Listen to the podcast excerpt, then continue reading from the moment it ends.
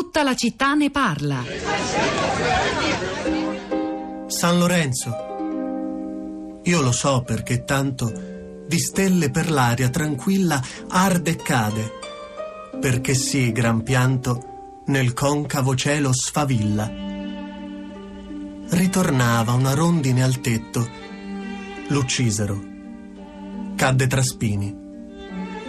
Ella avea nel becco un insetto la cena dei suoi rondinini.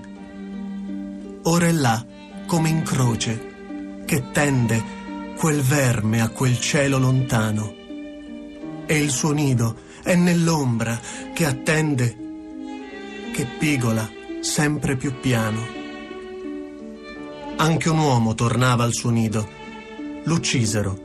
Disse, perdono, e restò negli aperti occhi un grido portava due bambole in dono. E non finisce qui la poesia 10 agosto di Giovanni Pascoli, ma non oso recitarvene la fine, tanto probabilmente anche molti di voi la ricorderanno a memoria come me. Questa mattina Giulia Nucci e Cristiana Castellotte devono avermi letto nel pensiero 10 agosto. Anna Mazzone è vero, una poesia che ci si è appiccicata addosso l'abbiamo messa anche per eh, ricordare, come, come, diceva Gian Antonio Stella questa mattina, che eh, Pascoli fu trasferito in diverse città, tra le quali Matera e eh, il 10 agosto la poesia dedicata alla morte del padre ucciso proprio in quella data. Tu la sai ancora tutta a memoria, Anna Mazzone? Quasi tutta, la ricordo, però non mi mettere alla prova assolutamente. Ah, non lo farei mai. Buongiorno. Buongiorno e buongiorno agli ascoltatori. E proprio restiamo, seguiamo la scia di Pascoli perché alcuni messaggi che ci sono arrivati anche su Twitter eh, seguono, seguono proprio questa scia. E ad esempio Carla, Carla dice sugli insegnanti trasferiti, non deportati. Io ricordo che qui a Verona la maggior parte dei miei insegnanti tanto tempo fa provenivano dal sud, parliamo di già 40 anni fa. E ancora una ragazza, Elisa, che sempre su Twitter questa mattina twittava gli insegnanti protestano, va bene, ma da sempre migliaia di giovani si spostano in Italia e all'estero per lavorare. Quindi non riesco a capire qual è la novità. Molti poi prendono la parte degli insegnanti, eh, molti sono insegnanti o hanno amici che insegnano o comunque si sentono di sposare questa causa. In realtà quello, molti, eh, quello di cui molti accusano il governo è di aver creato una sorta di guerra tra poveri. Ad esempio Rossella su Facebook ci scrive altro che buona scuola, è stata innescata una guerra fra precari e c'è chi ha ora quasi 60 anni e ha insegnato girando l'Italia per decenni ed è all'apice delle graduatorie e ancora aspetta, aspetta, aspetta. E poi ci sono eh, degli insegnanti, supponiamo da, da, come scrivono e da quello che scrivono, come Filomena, che ci dice i docenti, i docenti di ogni ordine e grado sono arrabbiati e protestano contro le iniquità della legge 107-2015 che chiama merito il clientelismo. Ha sovvertito le graduatorie dando priorità agli idoni del 2012 e assumendo chi faceva un altro lavoro sulle cattedre curriculari che i precari storici hanno sempre ricoperto nella propria provincia. I precari storici sono stati sparpagliati per tutta l'Italia e chi non ha mai insegnato è stato lasciato a casa. Questa è la verità che voi di Radio 3 vi ostinate a nascondere al grande pubblico. Solo un'altra collega, e in questo caso cito un'altra collega, solo la Falcetti a Radio 1 ci ha reso giustizia. Siamo sostenuti da un grande costituzionalista e con lui arriveremo fino alla Corte europea, dice Filomena Pinca su Facebook. Eh, gli sms anche ricalcano quello che ci stai dicendo, per esempio c'è eh, allora Carla che scrive assunti a tempo determinato, contributi, ferie, malattia, pensione, maternità, tredicesima, quattordicesima, come molti dei loro coetanei, come me, non saremo mai, non capisco, rispetto e mi dispiace per le vicende più complesse, ma proprio non capisco. E poi c'è Delia che dice ma lo sa la ministra cosa vuol dire vivere con 1300 euro al mese? Non ci si riesce se si è single, figurarsi una famiglia. Cosa c'entra il buono per la formazione? Non posso mica rendicontarlo esibendo la ricevuta dell'affitto o gli scontrini del supermercato. E poi dove erano prima gli insegnanti che oggi vengono trasferiti? Lavoravano come supplenti, mandavano comunque avanti la scuola.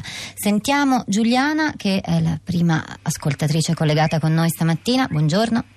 Sì, buongiorno. Innanzitutto vi ringrazio Rosa e tutto il team perché almeno ci fate aver voce perché è molto difficile di questi tempi, c'è troppa distorsione. Innanzitutto quello che voglio dire sinteticamente è che qui si parla solo di questa parola deportazione. Io sono in Trentino da 12 anni, sono napoletana, sono di ruolo solo da 4 e non posso spiegarvi tutti i meccanismi e le alchimie per, qua- per i quali siccome ci vengono decurtati i punteggi del precariato, sarà difficilissimo per me ritornare in sede a Napoli dove almeno ho una casa, qui pago fitto, eccetera, eccetera. Smettiamola con la storia, per favore, degli insegnanti privilegiati. La ministra la smetta di dire che ci dai i bonus, eccetera.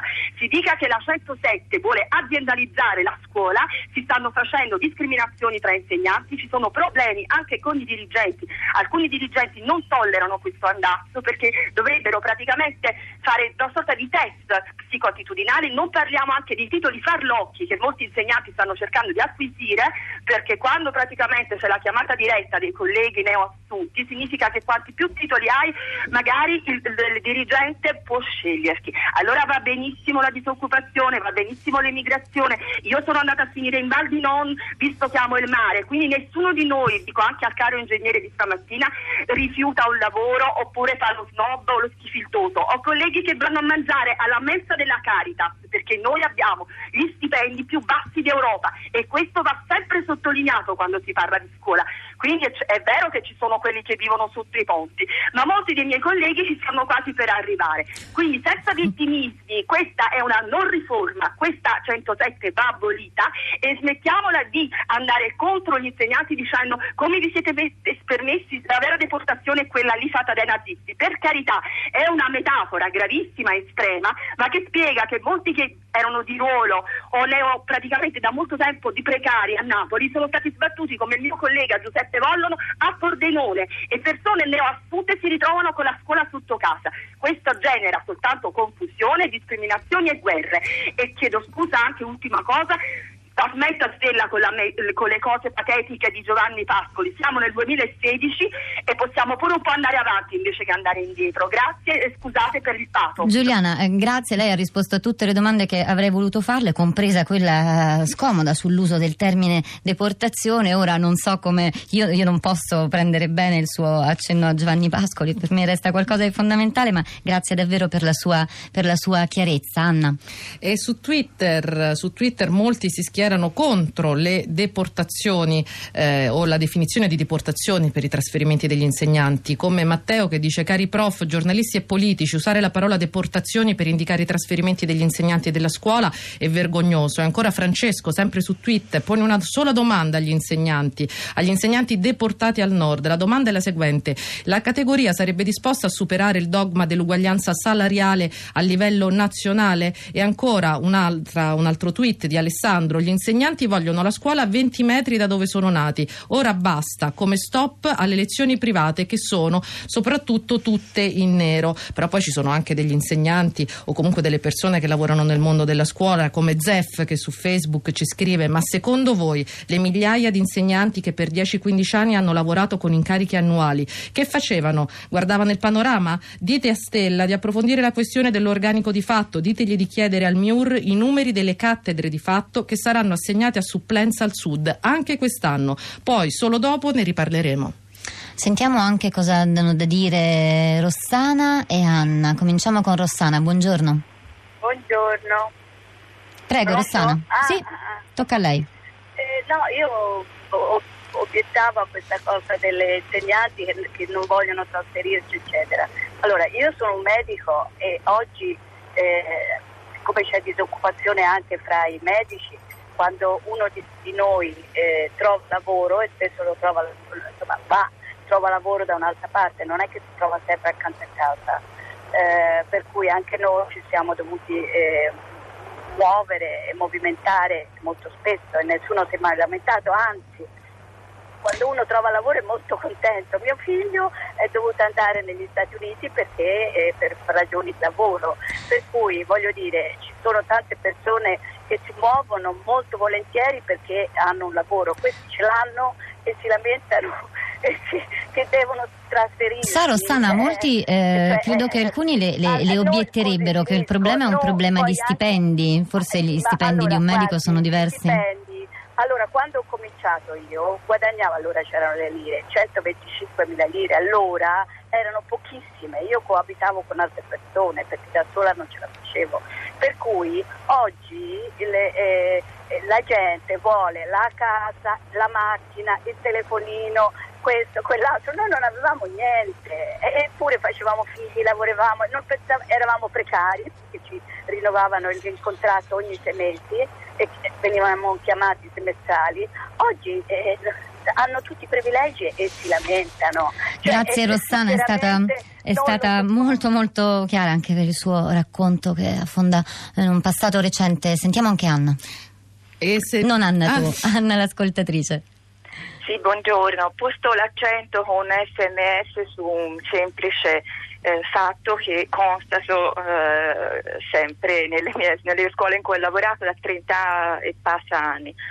Ho avuto tantissime colleghe del sud sia di sostegno che titolari su cattedre comuni e purtroppo eh, persone qualificatissime, persone molto responsabili e serie sul lavoro, ma eh, spesso si assentano per motivi eh, legati alla loro organizzazione familiare, alla loro vita, che rimane comunque legata al territorio di appartenenza. Quindi sono persone che ora entrando di ruolo sicuramente useranno tutti gli strumenti che il contratto di lavoro riserva ai lavoratori e si assenteranno per tantissimi, tantissimi giorni. E questa è una prassi comune che viviamo quotidianamente e con la legge 107 che ci impone di non nominare le supplenti, queste persone creeranno disagi nelle scuole. Purtroppo. Anna, grazie, è stata chiarissima anche lei, devo interrompere perché siamo proprio in chiusura. Anna Mazzone invece hai un tweet per chiudere? Eh sì, ho un messaggio molto breve, abbiamo parlato con Rossana che è un medico, ci ha scritto anche Arianna che è una restauratrice che dice io capisco, stimo e apprezzo gli insegnanti, però ricordatevi anche che ci siamo noi,